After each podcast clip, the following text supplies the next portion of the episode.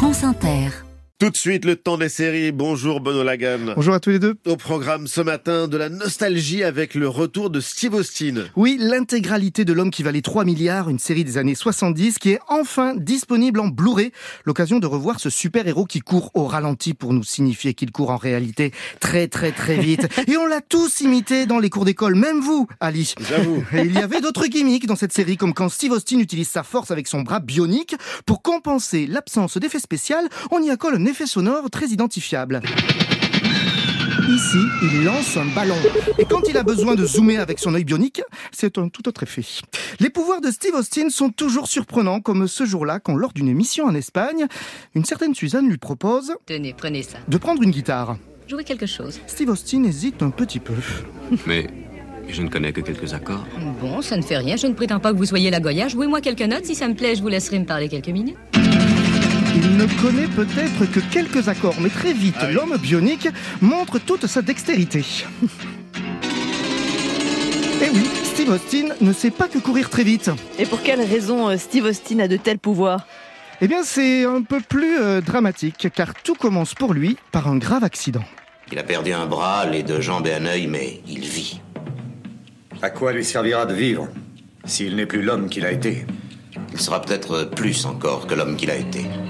Notre technologie est suffisante pour le reconstruire, quel qu'en soit le prix. Et c'est ainsi que l'astronaute Steve Austin devient un agent très spécial.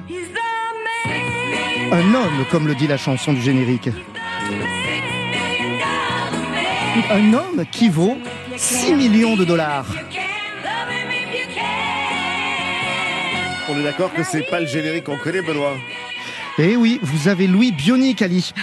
C'est le générique des téléfilms diffusés l'automne 1973, avant le lancement de la série, et où Steve Austin ne court pas encore au ralenti et ressemble un peu à James Bond entouré d'Austin Girls. Mais en France, pour ouvrir L'homme qui valait 3 milliards, il fallait compter en ancien franc. C'est plus percutant pour le public français des années 70 que les 6 millions de dollars américains. Oui. Le générique qui est resté en mémoire, c'est celui-là. Steve Austin, cosmonaute. Un homme apparemment semblable aux autres, mais reconstruit de toutes pièces par les miracles de la technologie.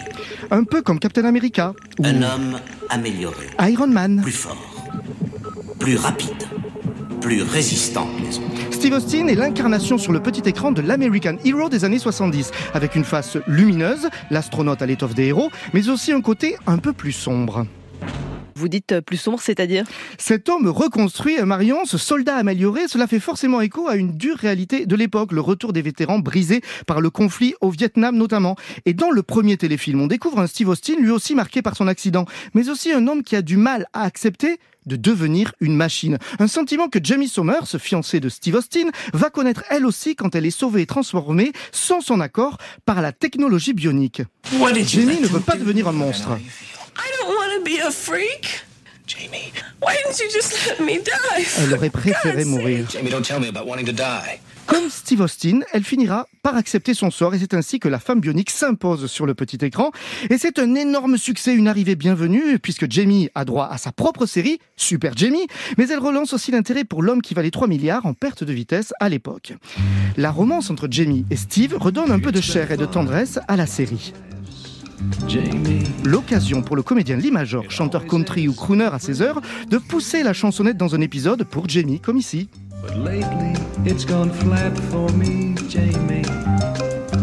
I don't like seeing you now and then.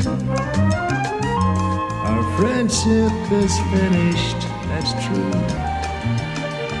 But there's hope, a way to make it through. Because, sweet Jamie, I love you. I never want to say goodbye to you. Sweet Jamie, I'll love you forever. L'intégrale en Blu-ray de L'homme qui valait 3 milliards est disponible chez Elephant Film. Merci Benoît, c'était le temps des séries.